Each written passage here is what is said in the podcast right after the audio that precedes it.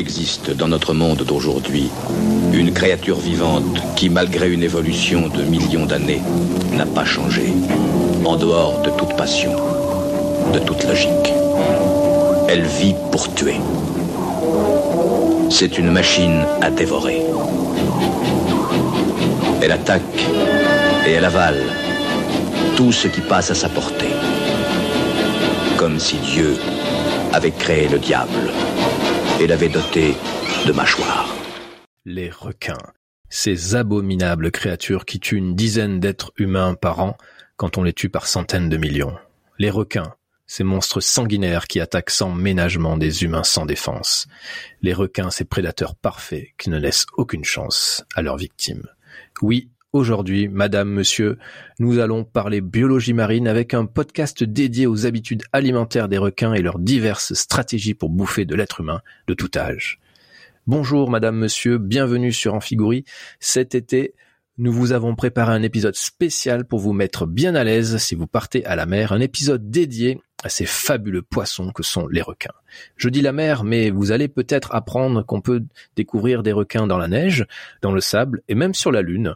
Des requins qui volent, des requins qui servent de monture à des zombies nazis, des requins mutants, des requins en tout genre dont la seule limite est l'imagination, pas toujours très originale, des créateurs de films. Pour parler de tout cela, je suis accompagné de celui qui, dans le triste monde de la critique ciné, est surnommé le requin pellicule, qui, tel un prédateur du septième art, plonge dans les méandres du cinéma de genre pour dévorer les films sans ménagement. Il aime explorer les abysses du cinéma et livrer des critiques mordantes avec la férocité d'un requin de film de série Z. Il s'agit bien évidemment de Bénédicte. Bénédicte, salut, comment ça va? Nous avons besoin d'un plus gros podcast. Bonjour à tous. salut. Alors, euh, le sommaire de ce podcast justement intitulé Des dents de la mer à En eau très trouble, sorti récemment, 50 ans de terreur maritime. Nous allons donc commencer euh, par parler bien évidemment bah, de la saga des dents de la mer, on peut pas passer à côté. On fera une petite introduction rapide sur euh, l'avant Spielberg, parce qu'il y a eu une vie cinématographique pour les requins avant Spielberg, très courte, euh, très peu connue. Euh, nous parlerons évidemment de la Sharksploitation, euh, mais euh, voilà, on pourra pas parler de tous les films et on n'a pas envie de toute façon. Il faut dire qu'on en a vu beaucoup euh, pour préparer ce podcast et il y en a certains qu'on essaie d'oublier. Euh, et puis on parlera évidemment comment la, production finalement a évolué avec le temps, c'est ce qui est peut-être de plus intéressant. On fera un constat sur l'état de l'art sur ces dernières années, car il y a à dire, euh, sommes-nous dans l'âge d'or du film de requin? Il faut se poser la question. Euh, et puis surtout, il faut se poser la question, est-ce que les productions ne vont-elles pas trop loin dans le grand n'importe quoi? Parce que vraiment, on a bouffé du truc bien dégueulasse. Euh, nous apporterons bien évidemment des réponses à tout cela. Nous parlerons aussi de nos films préférés, euh, nos films de requins préférés. Euh, il y en a qui valent le détour, pas beaucoup. Hein. C'est, pas facile à trouver des bons films. Et puis il y aura aussi un quiz présenté par Bénédicte.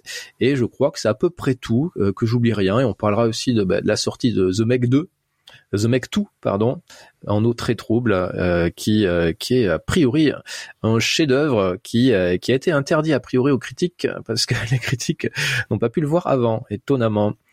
Est-ce que tu es prêt, Bénédicte, pour parler de tout ça? Je crois qu'il est temps de nous jeter à l'eau. Alors on plonge.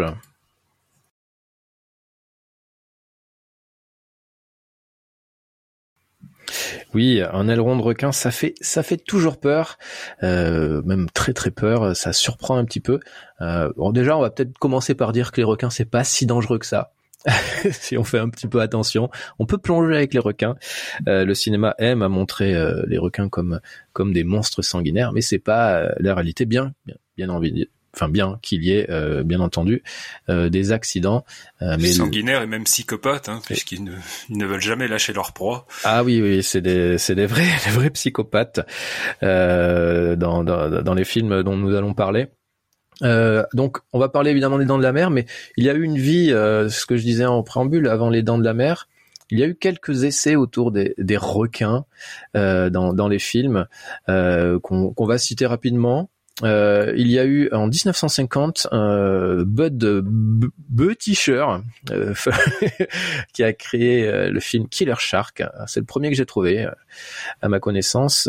il y a le légendaire Roger Corman qui a fait un film aussi avec des requins, She Gods of Shark Reef, dont en français le titre est, je viens de le perdre, mais je suis sûr que tu te rappelles Bénédicte. Euh, les aventuriers des Bermudes. Je crois que c'est les aventuriers de, de l'île, hein, quelque chose comme ça. de l'île aux requins. De l'île aux requins. Euh, non, non, mais il y a Notre spécialiste Roger Cormanien n'étant pas avec nous, euh, vous nous excuserez pour ces, approximations. Ouais, on l'a pas vu, hein, celui-là. euh, bien que, évidemment, on apprécie euh, Roger Corman pour, pour tout, tout ce qu'il a apporté au cinéma de genre et aux séries B. Euh, il y a eu aussi euh, Tiburoneros de Luis Alcoriza en 63. Il y a eu Shark avec un point d'exclamation en 69 par Raphaël Portillo et Samuel Fuller. Et puis, euh, en 75. on, peut, on peut évoquer un petit peu ce film malgré tout, parce que je vois qu'il est Samuel Fuller est associé à notre réalisateur. C'est à cause des petits déboires qu'il y a eu sur le tournage. Je crois qu'il y a un technicien ou un cascadeur qui, qui est mort à cause d'un requin. Il y a eu, il y a eu un accident sur le tournage qui fait que Samuel Fuller c'est un petit peu, euh, enfin je sais plus s'il a été invité à s'écarter du tournage ou si c'est de lui-même, mais ça explique pourquoi il y a un deuxième nom associé alors qu'à la base c'était bien lui le réalisateur avec en vedette Burt Reynolds. Eh oui, le fameux Burt Reynolds. Euh, donc euh, je reviens juste sur Roger Corman, c'est bien Les Aventuriers des îles, euh, le titre en français si vous le cherchez ne le cherchez pas trop longtemps, à mon avis. Donc, en 75 euh, arrive le phénomène euh, Jaws. Je te coupe un petit peu parce que avant, euh, avant Steven Spielberg, il y a quand même James Bond qui a eu souvent affaire à des requins. De mémoire, il me semble qu'il y en a un dans Opération Tonnerre, une piscine privée qui peut être investi de requins et puis tout au long de ses aventures, euh, les requins ont eu un rôle euh, parfois majeur dans des scènes chocs. Je pense notamment à Permis de tuer et à Félix Leiter qui se fait boulotter les jambes. Oui, et puis il y a euh, surtout un personnage qui s'appelle Requin aussi, un personnage récurrent qui vient deux, deux ou trois fois, je pense, dans la saga. Deux fois. Deux fois. du coup, voilà, mais on en parle pas vraiment parce que c'est pas des films de requins puisqu'aujourd'hui on parle vraiment de films de requins le plus possible. Euh, donc Jaws, c'est le, le, film qui, qui change tout, euh, mais qui change aussi la, la phase du cinéma. Euh, Peut-être qu'on pourra en parler. Euh, la phase du cinéma, évidemment, la, phase de la production cinématographique. Il y a des choses qui vont changer avec Jaws, dont on estime que c'est le premier blockbuster. Euh, c'est un film qui, euh, au préalable, devait coûter 4 millions de dollars, me semble-t-il pour 55 jours de, de tournage et euh, le budget est monté jusqu'à 14 ou 15 millions et pour 150 jours de tournage. c'est ça, bah, c'est ça l'histoire finalement, c'est que c'est pas un blockbuster, c'est pas, c'était pas pensé comme un blockbuster vu que le terme n'existait pas et surtout si on n'avait pas le budget, même au final, c'est au niveau du merchandising qui s'est développé par la suite, qui a donné euh, des idées aux producteurs et qui est devenu une sorte de norme. Euh, si on ajoute à ça l'effet Star Wars qui est venu deux ans plus tard. Exactement, et surtout, euh, c'est un film qui a cartonné au box-office, qui a rapporté beaucoup, beaucoup d'argent, qui a coûté cher, mais qui a évidemment rapporté beaucoup d'argent, et euh, dont il a été fait une suite. Euh, Aujourd'hui, quand on, mentionne le fait qu'un film a une suite, c'est plutôt commun, mais à l'époque, en réalité, il y avait eu très très peu de, de films qui avaient connu des suites. Euh, il y avait eu Le Parrain, euh, quelques années plus tôt, et après, il fallait remonter euh, au, début du cinéma pour avoir vu un, film euh, avec, des suites. En tout cas, c'est pas si simple que ça de trouver des, films qui ont été pensés avec des suites. Euh, donc là, en 78, il y a eu Jaws 2, euh, donc trois ans, trois ans plus tard, où Spielberg n'était pas revenu sur sur le, le sujet, certainement parce qu'il avait déjà tout dit et tout fait, et tout mieux que tout le monde. Euh, les Dents de la Mer, euh, est-ce que, euh, Bénédicte, on va en parler de suite, est-ce que c'est le meilleur film de requin de tous les temps? Ah bah de loin. Et d'ailleurs, on s'en rend compte que personne n'a pu le surpasser, et surtout personne n'a vraiment essayé. C'est soit ces thématiques ont été reprises telles quelles, je pense notamment à des cinéastes italiens comme Enzo Castellari avec sa Mort au large, qui a souvent été vendu, en tout cas dans certains pays, comme une suite au, film de Spielberg, ce qui n'a jamais été. Mm. Au point qu'Universal avait même euh, avait même lancé un procès contre lui. Mm. Je ne sais plus quelle a été l'issue d'ailleurs. Je pense qu'ils ont été interdits euh, de. Je crois que le film a été sorti de. Enfin, a été interdit de projection, en tout cas aux États-Unis et peut-être ailleurs. Ok.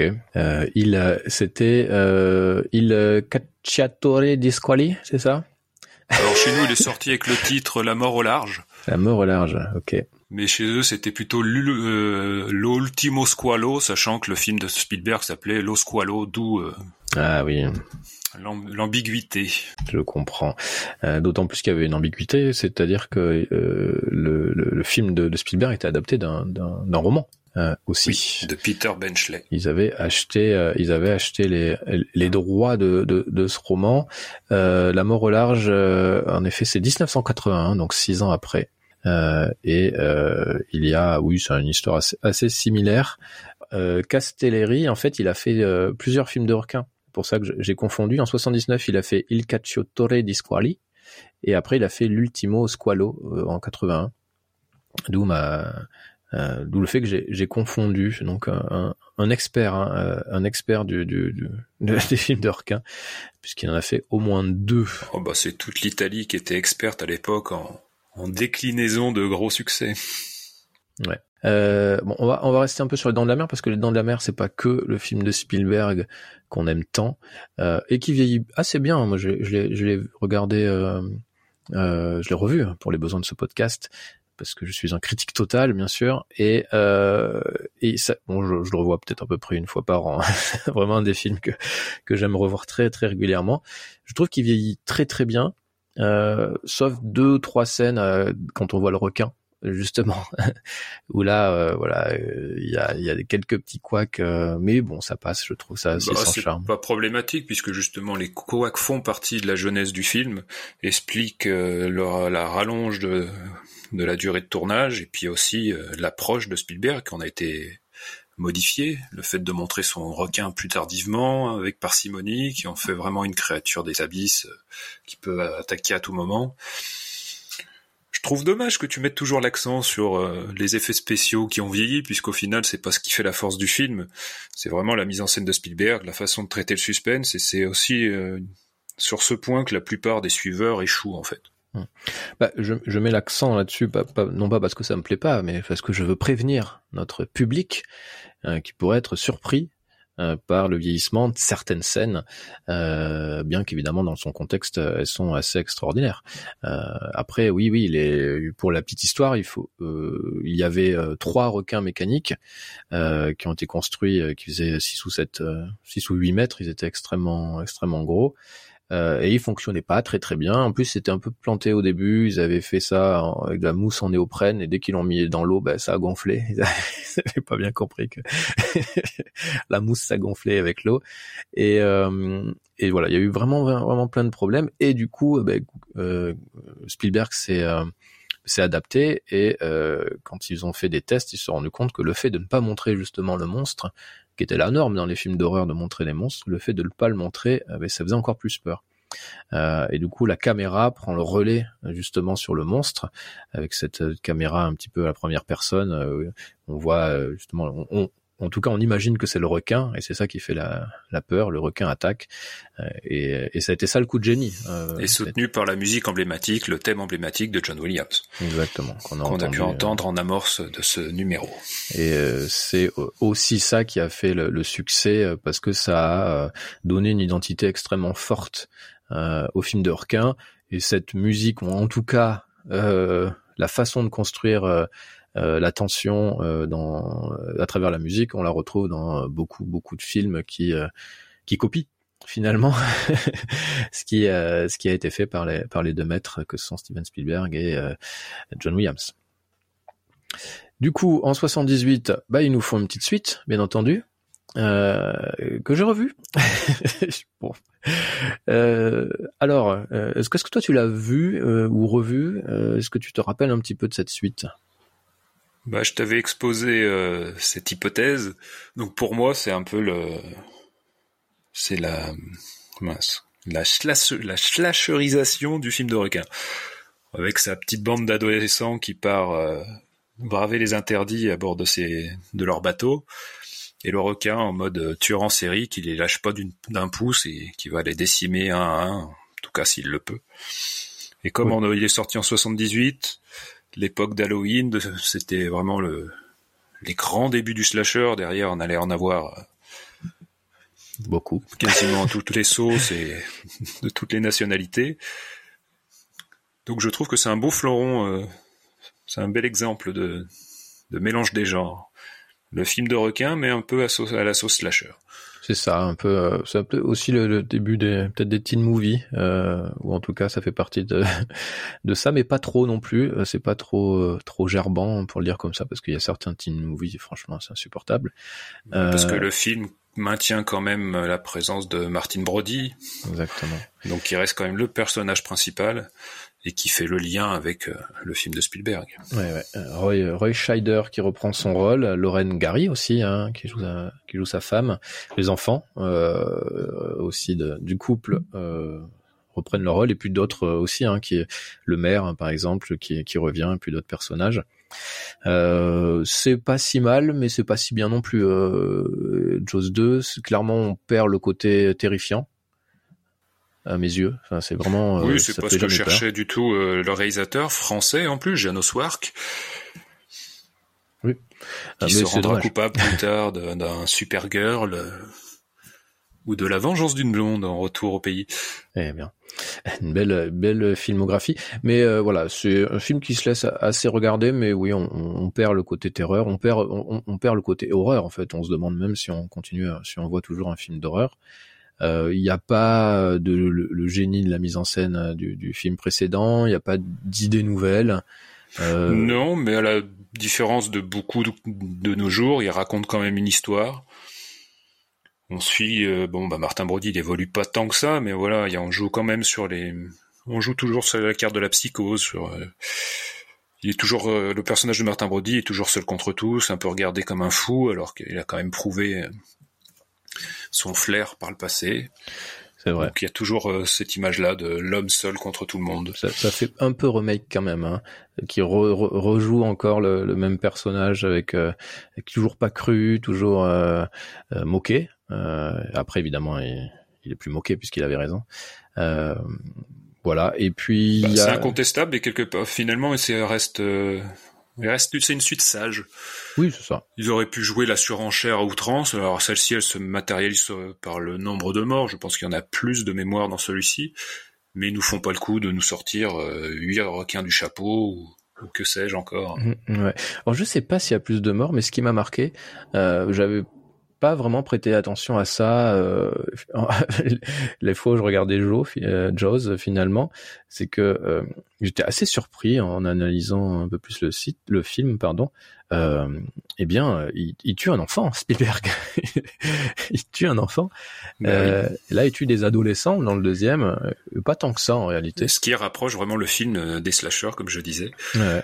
Mais qui enfin, qui se, se concentre aussi sur les traumatismes que ça peut générer, car le requin tue sur le moment, mais il y a d'autres personnes qui va traumatiser. Hmm. Là, dans cette suite, il y a notamment une jeune femme qui a été témoin de la mort de ses amis, et qui restera, qui restera, n'en pas douter, marquée à jamais. Exactement. Euh, Jaws 3, Les Dents de la Mer 3D. Euh, alors je l'ai jamais vu moi en 3D, euh, mais c'est vrai que le, film a été vendu euh, et sorti au cinéma en, avec des effets de relief, comme on disait, euh, comme on disait à l'époque. Et eh oui, parce que bien avant le 21e siècle, le cinéma exploitait cette ce gadget. Et euh, au début des années 80, c'était revenu au goût du jour, avec notamment un, un Vendredi 13 3 meurtre en 3D. oui, Comme oui, quoi, le slasher n'est jamais loin des Dents de la Mer. Exactement. Euh, on va on va passer vite hein, sur euh, les Dents de la Mer 3 euh, D. Au contraire, un très bon film. ok, t'as envie de dire du mal. je t'en prie. Non, mais comme moi je suis je, je poursuis ma logique. Finalement, euh, les, on a quatre films des Dents de la Mer et chacun à sa manière a influé sur les autres films de requins. Donc celui-ci, on est vraiment dans le mode des des films bourrins par excellence donc là, on nous fait le coup des, deux requins, en l'occurrence, parce qu'il y a un enfant requin, et puis ensuite c'est sa mère ou son père, j'en sais rien, qui vient, qui vient venger le petit. Et avec cette base sous-marine, on retrouve un peu l'ambiance euh, bah, de dans nos troubles, le fameux The Meg et sa suite, avec ses bases sous-marines également, qui permettent des plans euh, de grosses têtes de requins à travers le hublot. Mm-hmm. Donc je, il y en a beaucoup qui se sont quand même inspirés euh, de cette manière de, faire. On est, oui, là, on est vraiment dans du blockbuster décérébré. On met du requin, on met des, scènes spectaculaires. La 3D était là pour l'accentuer avec euh, des explosions, des morceaux de, chair qui venaient sur le visage des, spectateurs. Et euh, on est vraiment dans cette logique-là avec tous les films sci-fi et compagnie euh, qui inventent à chaque fois un concept bizarre pour justifier la présence de requins. Oui, oui, bah c'est pour moi c'est un des premiers films, comme dirait Scorsese, film de parc d'attractions en fait, mais littéralement pour le coup en plus. donc c'est un film qui a pas d'ambition particulière, sinon faire un voilà un truc grand spectacle et impressionné par la technique. Euh, ça raconte pas grand chose, euh, c'est complètement décérébré comme tu dis. Voilà, on n'est pas sur du, euh, on est du cinéma à la, Marvel quoi. voilà, c'est un parc d'attractions euh, qu'on qu'on montre aux gens euh, dans leur salle de cinéma. Faut noter qu'il conserve quand même un lien avec les deux premiers films puisque c'est un des enfants Brody qui hmm. qui joue les premiers rôles, joué par Dennis Quaid. Tout à fait. Alors je sais plus lequel c'est hein, d'ailleurs. Euh, J'ai pas souvenir si c'est le, le, fils aîné ou, ou l'autre. Je me rappelle plus. Euh, mais en effet, euh, Denis Quaid qui euh, qui en 1983 est tout jeune hein, quand même. Euh, il est tout jeune et il avait pas encore. Ah bah c'est l'année des, des, extrêmes hein, puisque c'est c'est la même année où dans laquelle où il joue dans l'étoffe des héros, donc pas le même genre. Non, c'est sûr, euh, c'est sûr. Donc il joue Michael Brody euh, Michael Brody, euh, qui euh, qui est le, le, le, fils aîné hein, de mémoire. Hein, Et qu'on retrouve également dans le 4, mais joué par un autre. Ouais, ouais, ils ont ils ont un peu de mal à, à, à regarder les, les, les, acteurs, je sais pas pourquoi. Ils ont pas voulu les payer plus cher, je sais pas. Bah, c'est plus Denis Quaid au moment du quatrième, c'était déjà plus le même comédien. Hein. C'était plus un jeune acteur. Il commençait déjà à être à être repéré. Il avait tourné dans deux trois choses sympathiques, dont l'étoffe des héros, mais aussi euh, l'aventure intérieure et des choses comme ça. Tout à fait. Euh, C'était peut-être le plutôt le, le fils, euh, le petit euh, Michael Brody. Non, non, c'est le grand, c'est le grand. Google me confirme que c'est le grand. Voilà. En direct, hein, on vérifie, hein, on vérifie tout ce qu'on dit. ouais, bon, les, les, dents, les dents de la mer 3D ça je l'ai pas revu euh, parce que j'en garde un très mauvais souvenir. Je me suis dit que j'avais assez souffert comme ça avec euh, tous les autres films que je me suis tapé pour ce podcast. Quand on a vu Shark Side of the Moon, je crois qu'on peut revoir euh, les dents de trois mers 3D quand même. Il y a une façon de faire différente, un peu plus, je sais pas. Oui. Alors oui, les dents de la mer 3D, c'est mieux que Shark Side of the Moon. Il n'y a pas photo. Clairement. Euh... Je sais pas, ça a une manière, enfin sur le papier, ça va en mettre plein la vue, mais c'est dans la matière, dans ses mises en scène, c'est plutôt, c'est plutôt sobre quelque part, donc c'est, c'est marrant. Il y a une sorte de, de légèreté malgré tout. Oui, oui. On est, vraiment sur du film de, sur du film estival. Oui, oui, complètement. Euh, ça, ça raconte pas grand chose. Ça montre voilà, ça monte plus que qu'autre chose. Euh, on a on a l'habitude avec tout ça. Allez, on finit sur les dents de la mer 4, Joss 4. Euh, désolé, c'est le chat qui miaule. Euh... Donc, là, c'est le film dramatique. c'est le film dramatique euh, dans des eaux turquoises cette fois. Donc ça, c'est cool. Ça s'appelle quand même euh, The Revenge. Donc ça veut dire qu'il y a une histoire de fond, bien entendu, dans, dans ce quatrième. Euh... Là, rien que l'histoire est exceptionnelle quand même. Vas-y, je t'en prie. On a quand même, on nous fait croire que le requin se, se bat pour une raison précise. Donc en gros, sachant que on va pas déflorer les histoires précédentes en disant cela, mais tous les requins meurent à la fin des, de chacun des épisodes des Dents de la Mer. Mais apparemment, leurs descendants, enfin, ils arrivent quand même à, à diffuser l'un à l'autre le souvenir de celui qui les a tués. Donc ce requin-là revient, terrorise Martin Brody, mais hors champ, hein. Roy Shader ne revient pas pour l'histoire, mais lui, mhm. lui génère une crise cardiaque qui l'achève. Donc voilà, premier, premier pas de sa vengeance euh, achevé. Et la veuve décide d'aller rejoindre son fils océanographe euh, dans les Caraïbes, dans les Caraïbes pour se changer les idées. Et que fait le requin? Il la suit. Donc doté d'un sacré flair quand même. Un requin très intelligent. Euh, il avait peut-être déjà un GPS à l'époque. Euh, et donc il est allé. Alors ça se passe en Floride, c'est ça? Euh... Non, non, on est dans les, on est dans les îles, dans les Caraïbes. Les Caraïbes. Alors, qu'est-ce qu'on peut dire de, de, ce film Mario Van Peebles. ça, c'est plutôt bien. Eh bien, c'est, on peut noter un certain refus du requin de manger les noirs. qu'on retrouvera plus, qu'on retrouvera dix ans plus tard dans Peur bleue de Régnard Ouais. Euh, oh, il a assez, de toute façon, il est pas très affamé ce requin puisqu'il a qu'une envie, c'est de, enfin la seule chose qu'il a vraiment envie de manger, c'est Lorraine, c'est Lorraine Brody. Ouais. Euh, Hélène, Hélène Brody. Ouais, Hélène Brody, je mélange avec le nom de l'actrice. Donc Hélène Brody. Et au final, il mange pas grand monde. Non, non. Et le film n'est pas très spectaculaire sur ce point-là. On s'ennuie un petit peu. On suit même l'amourette euh, d'Hélène avec un pilote d'avion, enfin d'hélicoptère. Joué par Michael Caine. Donc tout ça n'est pas folichon folichon et de toute façon les films, le film aura été un énorme échec et bien mérité. Eh la, vague, la vague était passée. La vague était passée. Euh, ils arrêtent de faire euh, les Dents de la Mer. C'est une euh, une saga qui se termine. Bien que quand on tape de Joe 5 dans Google, on trouve on trouve un Joe 5 dans Google. Est-ce que tu le savais qu'il y avait un cinquième épisode? Bon, ça doit encore venir d'Italie. eh bien, euh, tu crois pas si bien dire. Donc, il y a en effet eu un Jaws 5 qui euh, finalement euh, a été après quelques péripéties, quelques procès, euh, ils ont changé le titre et c'est devenu Cruel Jaws. quelque chose comme ça. Ah oui, c'est ça, Cruel Jaws. le film se voulait une suite hein, mais t'es sûr que c'est pas de, de, du film de Castellari qu'on a, dont on a parlé au début? Non, c'est Bruno Mattei. Euh, c'est un ah film italo-américain. c'est un euh, autre. non, non, c'est un autre. Euh, Donc le procès de son homologue n'avait pas suffi. Non, non, tout à fait. Alors, il, il, a deux noms, hein, Bruno Mattei. S'appelle aussi William Snyder. Je sais pas pourquoi. non, mais parce qu'à l'époque, non content de copier les Américains, il se donnait de faux noms américains. Certainement. Toujours pour l'international. Voilà. William Snyder, alias Bruno Mattei. Bon, je sais pas. Quoi qu'il en soit, il y existe.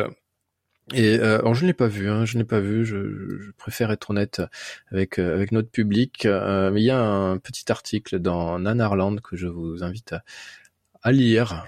Euh, voilà, parce que oui, on est clairement sur du nanar. Et je pense que 95%, 99% peut-être même de la production euh, de films de requins euh, sont, sont des nanars. Non, non, c'est pas vrai. Ce pourcentage-là, ce sont des navets. Les nanars sont assez rares finalement. Bah, oui, oui, c'est c'est vrai. On peut jouer, on peut jouer sur les mots. Il y a beaucoup de navets, mais non, il y a quand même des nanars. Hein. Il y en a quand même pas mal. Euh, et d'ailleurs, mais avant de parler des nanars ou des navets, euh, on va quand même parler des, des bons films.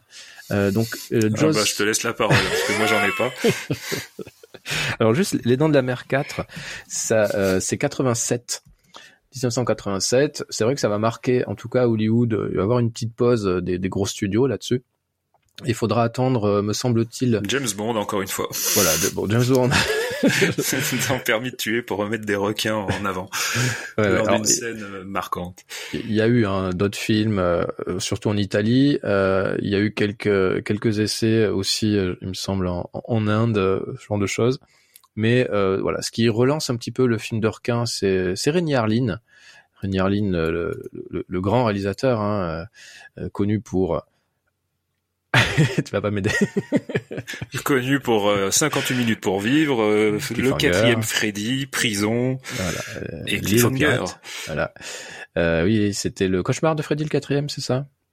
Ouais, oui, je crois bien. Voilà, voilà. Bon, c'est c'est un, un, un réalisateur qui finalement a quand même pas mal de films connus.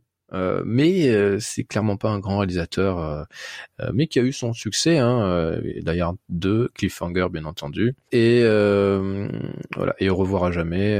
voilà, il y a eu pas mal, pas mal de, de choses ces dernières années. je crois qu'il a, il a fini, je sais pas qu'est-ce qu'il a fait, la légende d'Hercule. Il, il tourne en Chine maintenant. Et oui, je vois qu'il a des, des, des, titres chinois sur, en effet.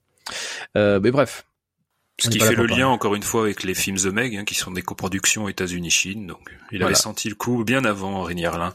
Oui, c'est surtout il a, il a du flair. Ouais, c'est surtout que pour pour The Meg, c'était le, c'est surtout l'occasion de, de, de s'ouvrir au marché chinois en fait, de faire de la coprod. Sinon, on peut pas être distribué dessus quoi. Et euh... Arlin s'est dit la même chose. Le public américain me tourne le dos. Allez, il y a plus de monde euh, potentiel euh, en Chine, j'y vais. Ouais, ouais. Donc Peur Bleue, euh, Peur bleue. donc c'est un film euh, qui reprend donc bah, le, principe des, des, des, films de d'attaque de, de, de, requins, mais en huis clos dans une station scientifique où ils ont fait des, euh, des expériences sur les requins. La, différence est là, c'est que ce sont des jusqu'à présent les requins étaient méchants car c'était leur nature, mais ceux-là sont méchants car ils ont subi des, des malversations par l'homme. Voilà, ils ont été manipulés par l'homme. Génétiquement, et ça Donc il y a un changement quand même de thématique insidieux. Eh mais c'est c'est c'est bien, c'est ça remet un peu, enfin ça nous fait oublier que le le grand public, les requins sont pas si méchants que ça en réalité. Euh, mais si on les manipule, euh, eh ben ça devient des, des, machines de guerre qui euh, qui massacrent, qui massacrent tout le monde euh, et qui se vengent bien entendu. les nazis y avaient pensé avant, donc tu, vu que tu mentionnais en préambule un film de de vampires de de requins nazis. Oui, tout à fait. Les, alors c'était des requins, c'était des zombies nazis. dans, dans, Sky, Sky Shark. Que Bienvenue au mélange des genres. oui, c'est un film qui mélange la nazi exploitation et la shark exploitation et la zombie euh, exploitation. Je sais pas si ça existe ça. C'est, euh, c'est, ça vaut son pesant de cacahuètes. Euh, bon, on va pas passer mille ans euh, sur Peur Bleu. Ça, ça, ce qui est intéressant avec Peur Bleu, euh, d'abord, c'est surtout que ça va un peu relancer le, le genre requin au bah, ça, relance à la fois le genre et Rémi, euh, Harlin, qui sortait de deux, échecs. Et puis oui, le genre, mais encore le genre pas tant au cinéma que pour le marché de la vidéo, encore à l'époque, et la télévision. Hmm. Il y a eu toute une série euh, qui a démarré, Shark Attack, avec Casper Van Dien, hmm. euh, dans, les, dans ces années-là, et puis qui a eu plusieurs déclinaisons avant d'arriver hein. sur les Sharknado et compagnie. Tout à fait. Euh, donc ouais, tu as tout à fait raison. Euh, ça relance le direct to vidéo, surtout à l'époque, hein, puisqu'il n'y avait pas encore le streaming. Je me demande même s'il n'y a pas eu un Peur Bleu 2 pour le marché de la vidéo. Il y a eu un Peur Bleu 2 et un Peur Bleu 3 même. Oh, carrément. Exactement. Euh, dont on dit, je n'ai pas vu le 3, mais dont on dit le plus grand bien. À peu près. Euh, mais en tout cas, il y a un film euh, qui euh, qui relance véritablement, en tout cas, le genre requin parce que il est il est en tout cas bien accueilli par à la fois le public et les critiques. C'est Open Water. Alors il y a Nemo la même année, c'est vrai. Euh, on passe dessus parce qu'il y a des requins en effet qui s'attaquent et tout ça. Mais bon, là c'est plutôt, euh, on n'est pas dans la Shark Exploitation, mais on peut le mentionner, le mentionner bien entendu. Et puis bon, c'est surtout Open Water de Chris Quintis qui euh, qui se présente comme un film euh, qui qui raconte une histoire vraie, qui se base sur une histoire vraie un couple qui est oublié au milieu de l'océan, euh, un couple qui faisait de la plongée. Le bateau est parti, les a oubliés, et le couple dérive avec euh, avec avec les courants, donc ils ont ils sont pas retrouvés et euh, est imaginé une histoire euh, qui sont bouffés, attaqués par par des requins. Euh, c'est un bah véritable on est encore, on est encore dans un mélange des genres hmm.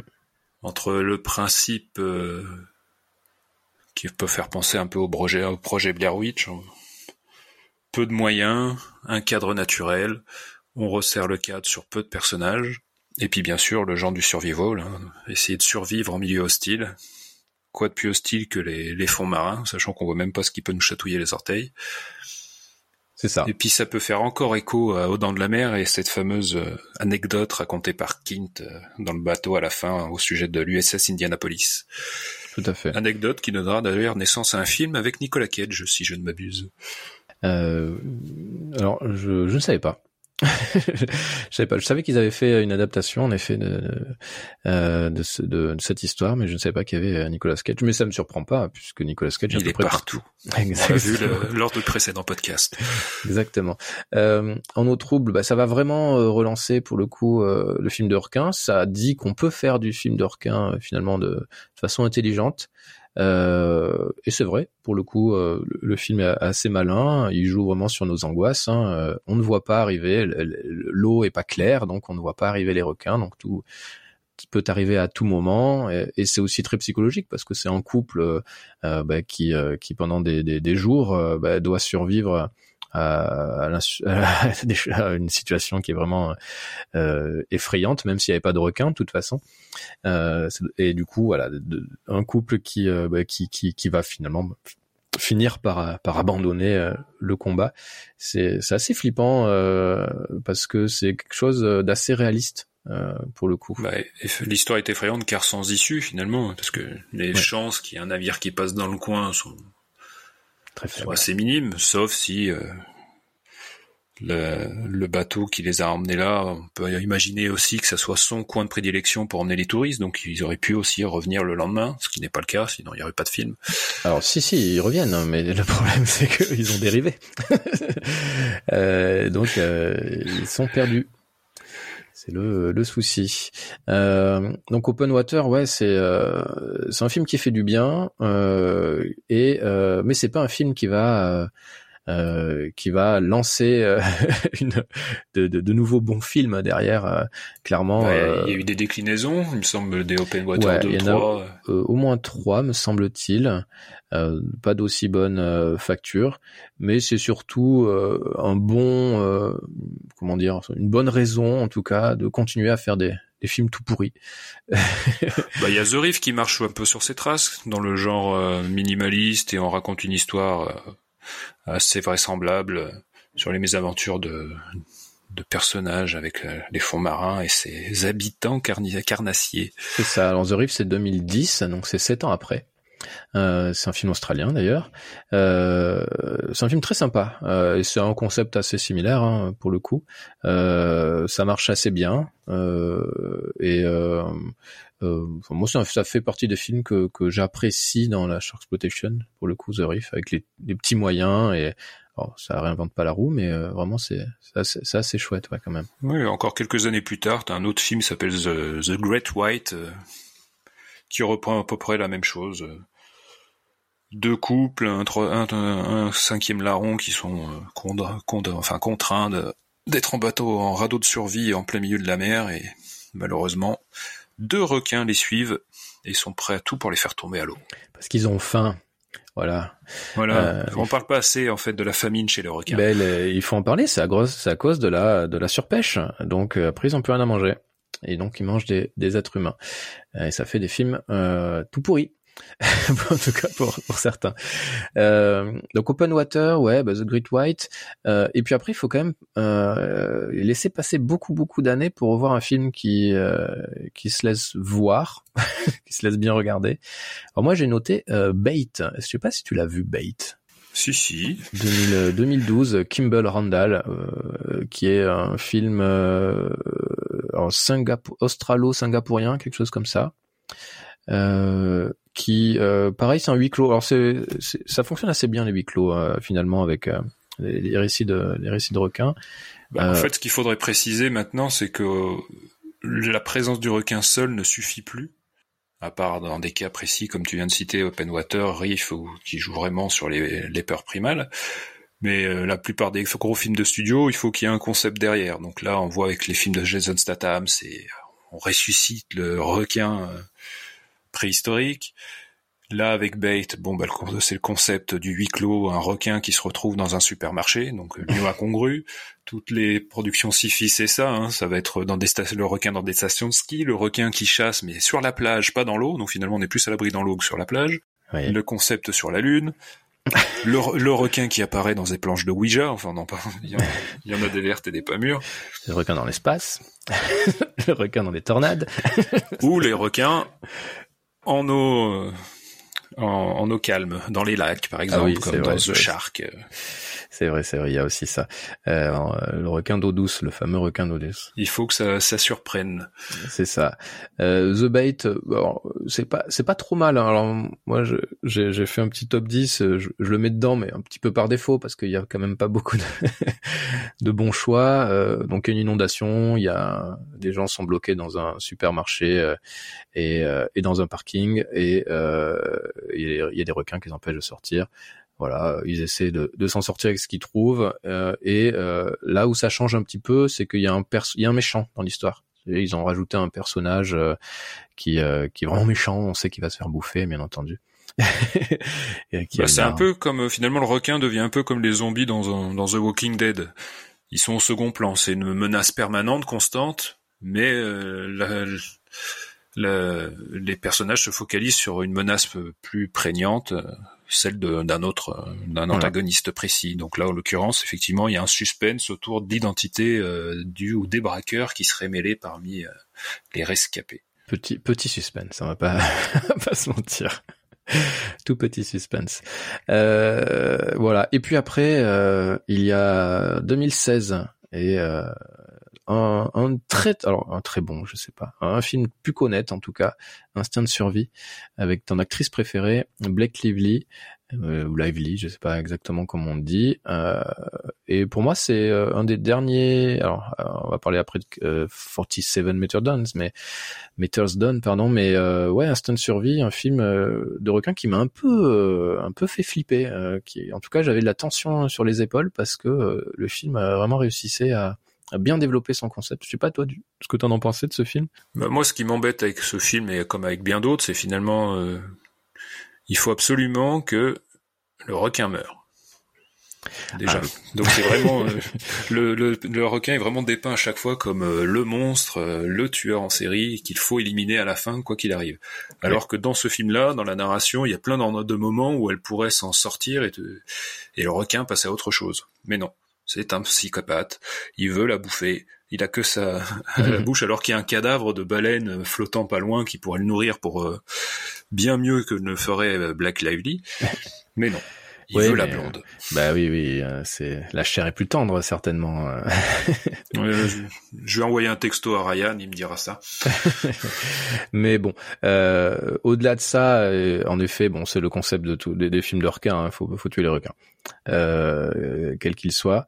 Euh, quoique, dans, c'est pas dans Jaws 3 où à la fin le requin s'en va? Ah non, c'est dans Peur Bleue. Mais ils sont plusieurs les requins dans Peur Bleue, donc il est possible pour qu'il y ait eu des suites qu'ils en aient laissé filer un à travers les semble, du filet. Il me semble qu'il y a une histoire comme ça, il finit par par, par fuir. Euh, donc oui, oui. Alors c'est vrai que t'as as raison, mais bon après, euh, une fois que tu acceptes ce postulat que le requin doit doit mourir parce que c'est un monstre, euh, c'est même plus un requin en vrai, c'est c'est juste un monstre ce psychopathe qui qui réfléchit plus quoi.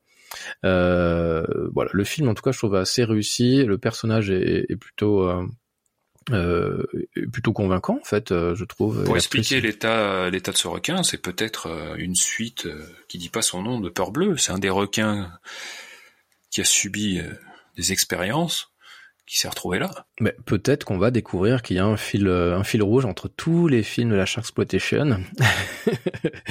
et c'est pour ça qu'on a vu après des requins sur la Lune. C'est pas, c'est pas impossible. Ils seraient capables hein, à Hollywood de nous inventer un truc comme ça. Euh, et du coup, 47 Meters Down, qui est peut-être le dernier euh, film de requin acceptable, 2017. Euh, tu l'as vu euh, Tu t'es donné ce mal. nous nous sommes donné ce mal. Euh, alors moi, je suis plutôt, euh, plutôt un avis positif sur le site, sur le film. Voilà, décidément, je confonds mon travail et le podcast. mais on est d'accord sur le fait que la fin euh, ils se sont peut-être un peu plantés et un peu sur le début aussi. bah, quelque part, il se démarque des, de ses prédécesseurs en faisant, en, enfin, en prenant l'option de filmer l'essentiel de l'histoire dans les fonds marins, ce qui nous prive du plan iconique quand même de l'aileron qui fend la surface de l'eau. Mais ça permet aussi de, de retrouver un petit peu euh, la, la science du suspense et des mécanismes de la peur. Mm. Avec, euh, ça joue sur l'obscurité euh, des fonds marins, le surgissement euh, à tout moment des requins, et puis jouer avec notamment l'éclairage des balises de, détresse, qui donne des plans assez jolis quand même. C'est ça. Et puis il y a un, autre danger, et c'est ça aussi qui est intéressant dans, dans le film, c'est le manque d'oxygène. Donc ce sont deux de jeunes femmes qui sont bloquées au fond de l'eau, euh, dans une cage. Si elles sortent de la cage, ben, potentiellement elles peuvent se faire bouffer par les requins. Euh, elles sont à 47 mètres, donc de, pour aller à la surface et rejoindre le bateau, ben, c'est un peu long, elles risquent de se faire bouffer. Et ben, les bouteilles d'oxygène, elles se vident. Et donc, ben, à un moment donné, on sait très bien, le public sait très bien qu'il va falloir qu'elles sortent. Euh, il y aura pas le choix. Et euh, donc ça, c'est assez bien mené, hein, tout ça. C'est assez le suspense est, euh, est très très très bien foutu. C'est juste que euh, ils intègrent une notion, on va, on va peut-être pas pas tout dire, mais ils intègrent une notion euh, dans le film qui amène les personnages à peut-être éventuellement avoir des euh, des visions, des hallucinations, et je trouve que le film se perd là-dessus. Il aurait pu être extrêmement efficace en se passant de ça. Bah, oui, la, manière de l'ivresse des hauteurs, il y a une sorte d'ivresse des profondeurs, et c'est là-dessus que le film joue effectivement. Hum. Voilà, je, je, c'est un petit peu dommage, voilà. Et euh, mais ça reste quand même assez efficace et, très bonne facture pour le coup. Et, et c'est comme ça qu'on arrive à, The Meg. à The Meg. Alors c'est pas les premiers à avoir euh, utiliser le mégalodon. Hein. Il y a eu euh, d'ailleurs un film qui s'appelait Mégalodon, je crois. Euh, des films, des, des, films avec des requins géants, il y en a eu plein. Des requins mélangés à des à des pieuvres, il y en a eu un, je sais plus comment s'appelait, Octopus Shark, un truc comme ça, comment il s'appelait ce film Horrible. Sharktopus, ouais. Octopus, enfin, il semble qu'il y a un mélange des deux. C'est ça. Euh, Sharktopus, c'est ça, euh, versus euh, Pteracuda. Enfin, ils ont tout fait, ils ont tout, ils ont tout, ils ont tout osé. Il y a eu Sharkzilla, enfin voilà, des gros, très très très gros requins. Il y en a eu plein. Donc c'est pas, ils ont, ils inventent rien. Euh, c'est adapté d'un roman d'ailleurs, The Meg. Euh, ils ont osé. Euh, néanmoins, euh, voilà, il y a euh, l'intérêt, c'est peut-être Jason Statham. Mais encore, faut aimer le personnage. Moi, personnellement, voilà, il faut aimer Jason Statham. Euh, faut pas qu'il apporte de plus-value à ses films. Certes, voilà. Oui, non, mais c'est pas, c'est pas, c'est pas Stallone, c'est pas Schwarzenegger, c'est pas Bruce Willis d'ailleurs. Euh, mais euh, voilà, c'est, ça reste un, une figure du film d'action et donc The Meg, euh, le concept, c'est qu'il découvre euh, une faille de mémoire, c'est ça, euh, dans laquelle il y a une vie préhistorique. c'est même plutôt une sorte de couche nuageuse glacée au fond marin qui révèle en dessous une faille où se trouve qui qui est restée au temps préhistorique, effectivement. C'est ça. Où on va voir des pieuvres géantes et puis le fameux mégalodon. Attention, là c'est la suite. Euh, mais dans le premier aussi, il me semble qu'à un moment donné, il y a une pieuvre qui s'attache au sous-marin et puis c'est comme ça qu'on découvre le mégalodon qui la bouffe. Bref, le ah, mégalodon. Euh, le mégalodon euh, s'enfuit et s'attaque peu, un peu, pas beaucoup en finalement, aux gens. À un moment donné, il y a, il y a des centaines de personnes dans l'eau, il pourrait tous les bouffer, mais s'il le fait pas. Euh, très étrange. c'est dommage. Il euh, n'y a pas grand chose à dire. C'est pas, c'est pas très bien, mais c'est pas non plus horriblement mauvais. Bah, ça montre quand même qu'il y a une sorte de, enfin les, les gros films sont quand même vraiment euh, conçus en mode automatique. Quoi. Là, le, moi pour moi dans ce film il y a rien qui fonctionne. Dès les premiers, dès la première scène qui est censée nous montrer le trauma du héros Jason Statham. Allez, il y a trois lignes de dialogue, t'y crois déjà pas aux réactions du personnage. et ça va accompagner euh, un temps le, le héros pendant le début du, du, film. Et puis la suite, bah, c'est qu'un jeu de chat et la souris avec euh, le mégalodon. Et l'arrivée des touristes ne surgit qu'à qu'au dernier tiers du film. Hein, c'est pour le climax. Et là, effectivement, c'est très décevant. Et on ressort quand même, mesdames et messieurs, au XXIe siècle, le coup du chien qu'on doit sauver coûte que coûte. Ah et ils nous le ressortent dans la suite, autant vous le dire. Et c'est exactement le même chien, sans doute la même maîtresse, et on est à peu près dans la même dans la même fin également. C'est juste qu'on change, on n'est plus au large des côtes euh, d'un grand pays, mais juste d'une île qu'ils ont appelée Fun Island. Mais sinon, c'est la même finalité. D'accord. Et donc, tu veux dire que il y a un monstre dans l'eau. il y a un monstre dans l'eau. Et bah d'ailleurs cette gamine on la retrouve dans la suite. Ah, et euh, ok. Alors la à, la différence de sa maman qu'ils ont trouvé le moyen de tuer euh, entre les deux films, on apprend sa mort dans le deuxième. D'accord. Donc c'est con, hein, Jason Statham s'était trouvé une copine, bah là il a, il a nouveau célibataire dans ce film, dans ce nouveau euh, Meg. Ah là là là. Mais il devient plus papa poule que jamais avec la gamine par contre. Ah oui parce qu'il a adopté la gamine du coup. Adopté non parce qu'on apprend l'existence d'un oncle et donc l'oncle fait pas jeu égal à peu près avec euh, Jason Statham. On est presque dans du buddy movie. Wow. Ça, franchement, ça donne envie.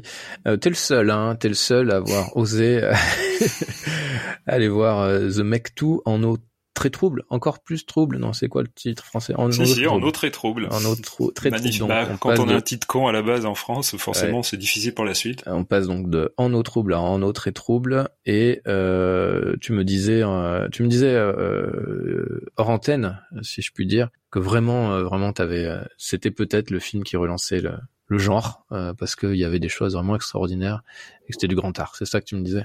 Oui. Alors la chose extraordinaire, je crois que le film s'ouvre plus ou moins parce qu'il y a une sorte de de prologue qui nous renvoie encore à, l'ère jurassique, qui ne sert à strictement à rien pour changer. Et puis le film commence ensuite sur Under Pressure. Voilà. Je crois que c'est le seul, c'est le moment du film. ok, donc il y a la bonne musique dans le film. Il y a juste ce morceau. non, sinon, qu'est-ce que dire? Ben Weasley, qu'est-ce qu'il allait faire dans cette galère?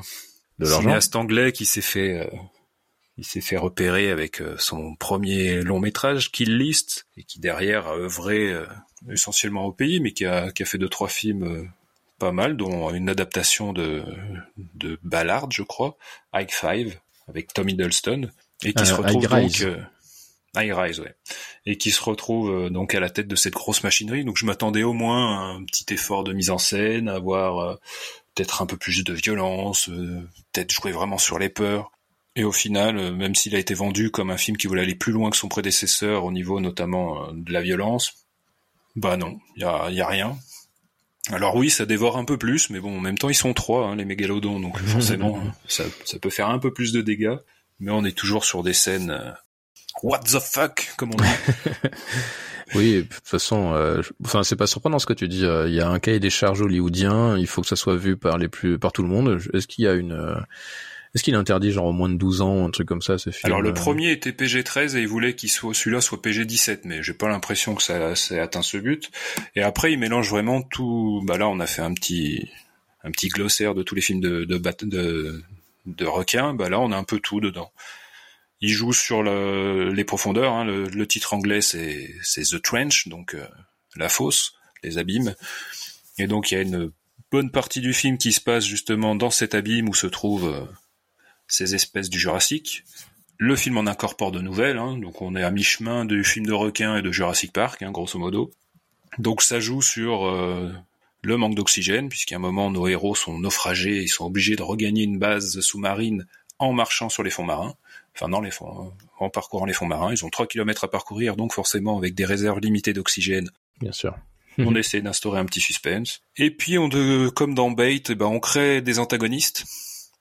Donc les requins passent au second plan, car il faut noter quand même, et là on rejoint Peur Bleu, qui a un petit, enfin pas vraiment Bleu, mais euh, il y a un petit fond écologique. Ah puisque Jason Statham, entre les deux films, est devenu euh, un combattant écologiste ah. qui vient euh, à son, au péril de sa vie euh, devient un passager clandestin de cargo qui déverse leurs produits toxiques en pleine mer et donc son but c'est de prendre des photos et avoir des preuves de, de cette pollution là. Donc c'est devenu une sorte de justicier vert. C'est peut-être le plus intéressant du film finalement. Et à côté de ça, dans les fonds marins, donc on apprend qu'il y a une bande rivale euh, qui extrait des minerais, en, qui profite en fait de, du travail des océanographes pour exploiter à outrance les fonds marins, ce qui est aussi un, fait avéré, et pour pouvoir fabriquer plein de iPhones. Bah oui. Donc il y a, c'est peut-être le, oui, il y a peut-être ça intéressant, c'est qu'on se dote d'un sous-texte, mais on, enfin on le traite pas vraiment. Au final, ça reste un film bien bourrin, même avec une gamine encore plus insupportable que dans le premier, puisque faisant partie intégrante de l'aventure. Ok. Et voilà. Très bien. Pour ce qu'il y a à en dire. C'est reconnaître un gros requin quand j'en vois un.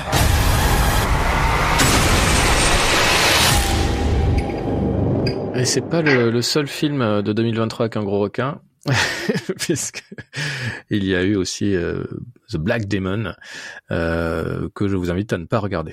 Voilà, j'en dirai pas plus. Tellement c'est horrible, horrible, horrible, horrible. Très mal joué, les effets spéciaux, il n'y a pas de moyens, voilà. Mais là vraiment, je voulais juste le mentionner. N'oublions euh, pas que les Français se sont récemment mis au genre quand même. Ah, ah oui, oui, oui, bah oui, parlons-en. Avec euh, l'année du requin des frères Bourkema. ouais, Boukarma. Boukarma.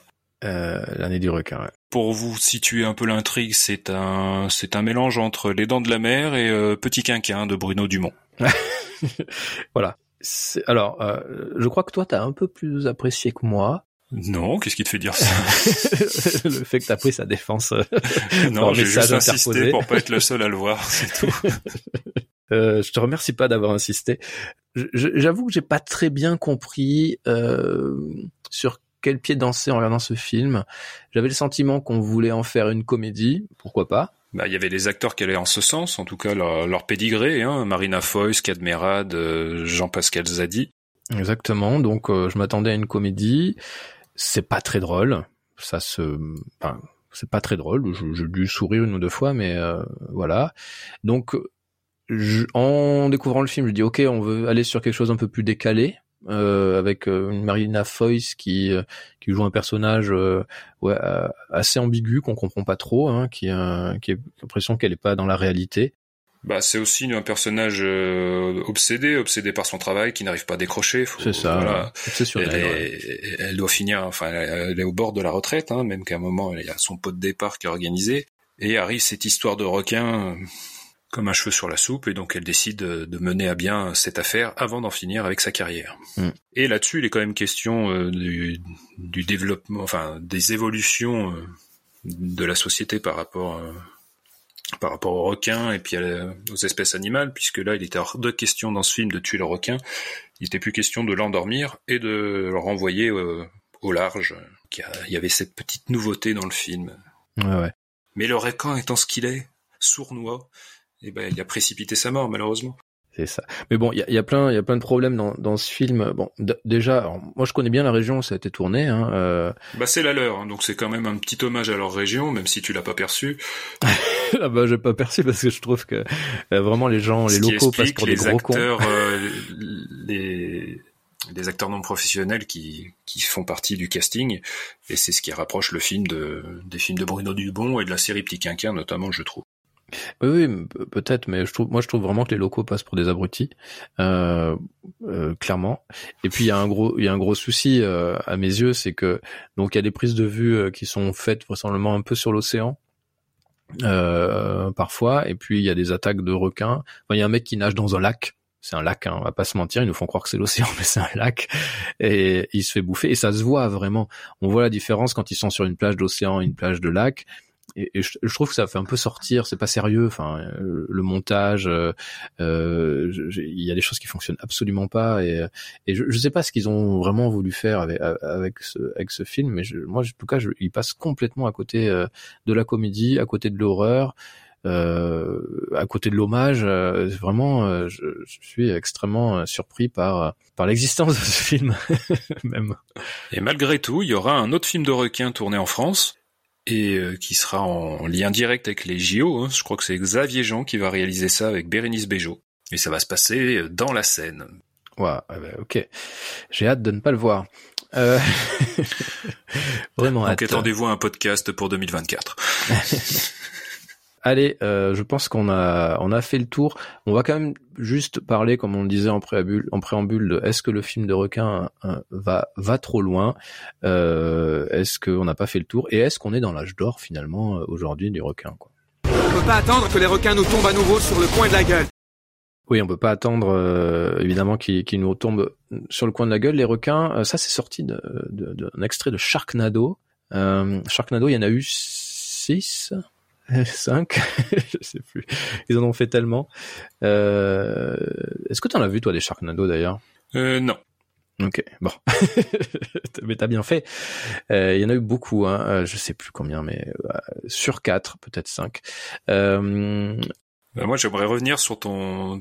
Qu'est-ce que tu, qu'est-ce que tu mets derrière l'âge d'or pour les requins alors? En fait, euh, quand tu, tu regardes, c'est quand même depuis 2017, euh, euh, enfin même depuis 2016, 2015, peut-être même avant, il y a beaucoup beaucoup de films de requins. Mais vraiment, il y a une, des dizaines de, films qui sont sortis. Alors, c'est du beaucoup de direct to vidéo. Hein. Enfin, maintenant on appelle ça un direct to VOD.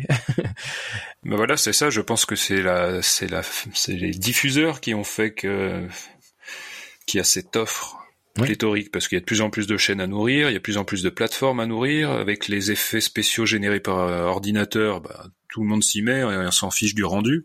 C'est pour ça que je t'ai taquiné au début pour aller dans de la mer, parce que là, mhm. effectivement, on peut avoir des effets spéciaux plus chiadés. Euh, pour revenir sur The Meg 2, il y a des effets spéciaux, franchement, ça pue le factice, et pourtant, c'est censé être fait avec plein d'argent, quoi. Et comme il y a pas cette, et comme maintenant, en plus, ils en sont fiers de leurs effets, et les caméras sont euh, font des gros plans dessus, bah le, le mystère est inventé tout de suite. Oui. Et là, avec tous ces films, euh, ces pléthores de Sharknado et compagnie, bah, ça participe de, de cet appétit euh, vorace. En fait, On- voilà, les gens veulent du film de requin, qui se, de requin, pardon, qui se consomme natu- enfin, à outrance. C'est souvent des films courts en plus, une heure quinze, Ouais. qui ouais. ont rempli au maximum d'attaques euh, plus absurdes les unes que les autres, avec des personnages euh, assez bêta. Finalement, là, on est vraiment euh, sur la plupart de ces, ces films, on est vraiment sur la sur la lignée des slashers hein, au niveau de la narration, des personnages peu fouillés. Oui, et puis, enfin, je pense que euh, ils, ont accepté depuis longtemps ceux qui s'amusent à faire des films de requins, euh, pas sérieux, de justement de faire un cinéma pas sérieux. Ils assument le fait que ça sera un AV ou voire un nanar, donc ils vont au bout de leur concept euh, avec des moyens un peu un peu pourris. euh, et euh, alors, ça fait pas de mauvais, ça fait pas de bons films, mais ça fait pas forcément des très mauvais films à partir du moment où tu te dis, euh, bon, c'est fait avec trois bouts de ficelle et, et c'est fait pour se déconner en fait. Alors oui, c'est pas très, toujours très agréable à regarder. Euh, je pas vous mentir que Shark Side of the Moon, c'était quand même un petit peu dur. Ce Euh, film ne vaut que pour son titre, rien ah oui, pour ça. euh, mais c'est pour ça que je l'ai regardé. J'ai trouvé ça génial comme, comme Je idée. suppose qu'ils sont pas payés les droits de Pink Floyd pour la Non. musique. je, je pense non, il y a, non, non, y pas la musique, heureusement. Euh, ça serait dommage de, de gâcher ça pour ce film. Mais voilà, bon, euh, je, je parlerai pas plus de ce film parce que c'était vraiment très mauvais. Mais euh, voilà, il y a plein de films comme ça. Il y a euh, Fly Shark, euh, donc j'ai mentionné tout à l'heure, euh, avec euh, des, requins qui volent, avec euh, dessus des, des, des, des, zombies nazis. Euh, Sky Shark, pardon, Sky Shark. Euh, voilà. Et, et, du coup, oui, je, je, je- parle d'un peu de d'âge d'or parce que clairement les studios, euh, les producteurs, ils balancent du dollar, euh, du dollar euh, à foison. Les gens regardent. Il y a beaucoup de gens hein, qui, qui aiment euh, ces, films complètement, complètement barrés, comme nous. Hein, au final, euh, on- au final, on les regarde et puis ça nous amuse et et, et, et finalement c'est pas plus mal hein, puisque c'est ce qu'on recherche. hein. Bon, évidemment, de temps en temps, on aime bien en voir un bon. Euh, un bon film, même si c'est assez rare. Pour ça, je posais la question. Évidemment, c'était un petit peu ironique. Euh, je pense que l'âge d'or, je sais pas s'il y en a vraiment eu un, euh, mais c'est peut-être l'âge du dollar, parce que s'ils en font tant, c'est qu'ils doivent gagner de l'argent, bien entendu. Euh, mais en tout cas, ouais, on n'est pas sur une période où on veut faire du bon film. Clairement, c'est pas c'est pas le but. Sauf Xavier Jean, peut-être, euh, l'année prochaine. Ben, on, on lui souhaite euh, bien entendu, Euh, mais voilà, c'est sûr que euh, il y a cette volonté euh, de faire de l'absurde. Tu l'as dit, il y a des il y en a un qui s'appelle Avalanche Shark. Euh, Oui. Il y a Zombie Shark aussi, Atomic Shark, Sharkenstein. Enfin voilà, c'est c'est c'est c'est assez fou. Il y a d'ailleurs il y a la série de films qui est assez rigolote. Euh, c'est euh, euh, comment ça s'appelle euh, ben, le, le nom change, c'est euh, Three Headed Shark Attack. Après ça devient Four euh, Headed Shark Attack jusqu'à 6 je sais plus. euh. Enfin, voilà, Ouais, finissent à six têtes, magnifique. voilà, c'est ça. Je, je crois, je crois que ça va jusqu'à 6 pour le moment. Euh, ça avait dû commencer sur Two Headed Shark Attack. Peut-être le premier, je vais pas souvenir qu'il y en avait un, un seul. Voilà, il y a. euh, Ce qui est complètement contre-productif, parce qu'il a beau avoir six têtes, il a qu'un seul estomac, le pauvre bout. Mais il a très très faim.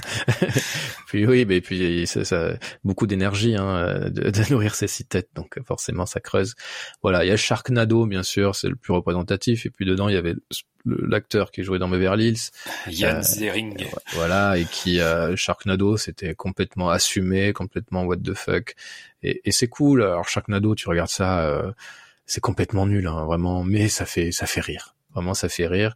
Euh, et, et ce qui est intéressant, c'est que les acteurs à chaque fois, ils prennent le truc très au sérieux quand même. Et c'est ça qui est d'autant plus drôle.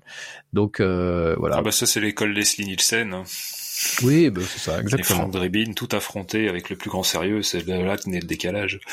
Exactement. Donc voilà, c'est euh, il y a mais vraiment on parle des, je sais pas combien 50 peut-être films qui ont été faits, peut-être plus euh, ces euh, ces cinq dernières années. Enfin, c'est hallucinant le euh, la production qui a explosé euh, ces, ces derniers temps. Et euh, et donc voilà, pour ceux qui aiment les films complètement pourris comme ça, bah, c'est un bon moment. euh, ça fait une, une belle époque, j'ai envie de dire. Euh, mais bon, c'est pas de, c'est pas de très bon film, on va pas se, on va pas se mentir. Bon, on ne prendra pas de grand risque en disant que Spielberg, dès son, son premier et seul essai dans le domaine, a tué le game. Exactement, exactement, comme avec euh, les dinosaures d'ailleurs. Euh, est-ce que, est-ce que toi, euh, tu as un petit quiz Et euh, avant qu'on donne nos films préférés, ça sera rapide, hein, bien entendu. Bah le quiz, il sera facile pour toi vu que tu t'es tout, euh, tu t'es tout farci, si je puis dire. Pas tout, pas tout, Allez. mais beaucoup. Allons-y, on va voir. Donc tu dois trouver un acteur qui a joué dans un film de requin, si possible, Oh. bah bien sûr euh, le nom du personnage et, Ah ça, le je titre saurais du- pas. et le, et le titre du film. Ah, ça, je saurais pas. Je suis un acteur anglais connu pour être un enfant de salaud qui connaît sur le bout des doigts la loi du milieu. J'ai fréquenté au cours de ma carrière une belle tigresse contre une poignée de diamants. Après avoir fait banco à Las Vegas, j'ai décidé de partir me dorer la pilule aux Bahamas. Je suis... Alors là, euh, un acteur anglais? Non, je vois pas du tout. Eh bien, je suis Michael Ken, alias Oggy Newcomb dans Les Dents de la Ah, Mer 4, la pff, revanche. Je suis bête, en plus j'ai cité tout à l'heure. Ouais, non, j'ai pas du tout. Mais c'est Oui, la plus, tigresse là qui m'a. Ben, c'est des titres de films qui- dans lesquels il a joué. Enfant de D'accord. salaud, La loi du milieu, Banco à Las Vegas. Ok, ok. Ben je connais pas, pas bien sa carrière. T'aurais dit Batman et Alfred. J'avais hésité à le mettre, mais bon. Allez, on bon, continue. Vous pouvez aussi jouer chez vous. Je suis une actrice américaine qui adore les potins. Je promène ma blondeur californienne dans une poignée de films oubliables avant de me dévergonder, gentiment, devant l'objectif d'Oliver Stone. J'aime la solitude au point de m'aventurer dans des contrées lointaines afin de me reconnecter avec ma mère. J'ai l'air fragile, mais je ne me laisse pas abattre facilement. Je suis aussi doté d'un fort sens de l'humour, trouvant des surnoms astucieux même dans les moments les plus critiques. Je suis... Bah, je, pensais à Blake Lively, mais euh, elle a pas bossé pour Oliver Stone. Hein, je veux pas souvenir de ça. Si, si, dans Savages. Donc je te l'accorde. D'accord, elle était dans Savage. Tu vois, je m'en souviens Ah. pas. Alias Nancy Adams, donc dans Instant Survie, qu'on a évoqué. Exactement. Ah, elle était dans Savages. hein, D'accord. Je me rappelle pas. Alors, celui-là, tu vas l'avoir aussi. Donc là, c'est un film à trouver. Je suis en vacances au large de l'Australie avec quelques amis. À cause d'un tsunami, je me retrouve coincé dans un supermarché au milieu de clients, membres du personnel et quelques braqueurs. Je profite des dissensions parmi les rescapés pour me nourrir. J'aurais dû être dirigé par Russell Mulcahy, mais des différents d'ordre artistique l'ont éloigné du tournage. Je suis... C'est très drôle de dire qu'il y a des différents artistiques pour des films comme ça. C'est Bait, Voilà. en effet. Allez, encore un. Un acteur. Pareil, acteur, personnage, film. Je suis passionné par les oiseaux. J'ai vécu deux fois la guerre du Vietnam et j'en suis revenu changer les deux fois. Je suis tombé amoureux de la femme d'un caïd de la pègre et j'ai eu un temps j'ai un temps vécu dans une maison avec vue sur l'océan Pacifique. À l'occasion, j'aime jouer aux pirates et regarder du football américain depuis le banc de touche. Je tourne désormais beaucoup pour le tout venant du marché de la vidéo, mais je figure au générique d'Oppenheimer. Je suis Alors là, euh, je suis, je suis. Ah. Il est au générique d'Oppenheimer? Ouais. Bon, après, il y a tellement de monde dessus. Oui, oui, c'est sûr. Euh, beaucoup de Film directeurs. qu'on a encore évoqué. On a évoqué déjà le film en plus. Ouais. Euh... Ah, j'essaie de, non, je je vois pas du tout. Euh... Alors la réponse. Ah, ben c'est le mec qui jouait dans merde comment il s'appelle ce film Ah putain, je viens de- le, le film de Verhoeven là, euh, il a joué pour Verhoeven ou pas? Non. Non, merde. Tu pensais à qui? Ben, je pensais à, à- comment il s'appelle euh, ce gars euh, qui, qui, qui joue dans Starship Troopers, qui, a joué dans des films de requins.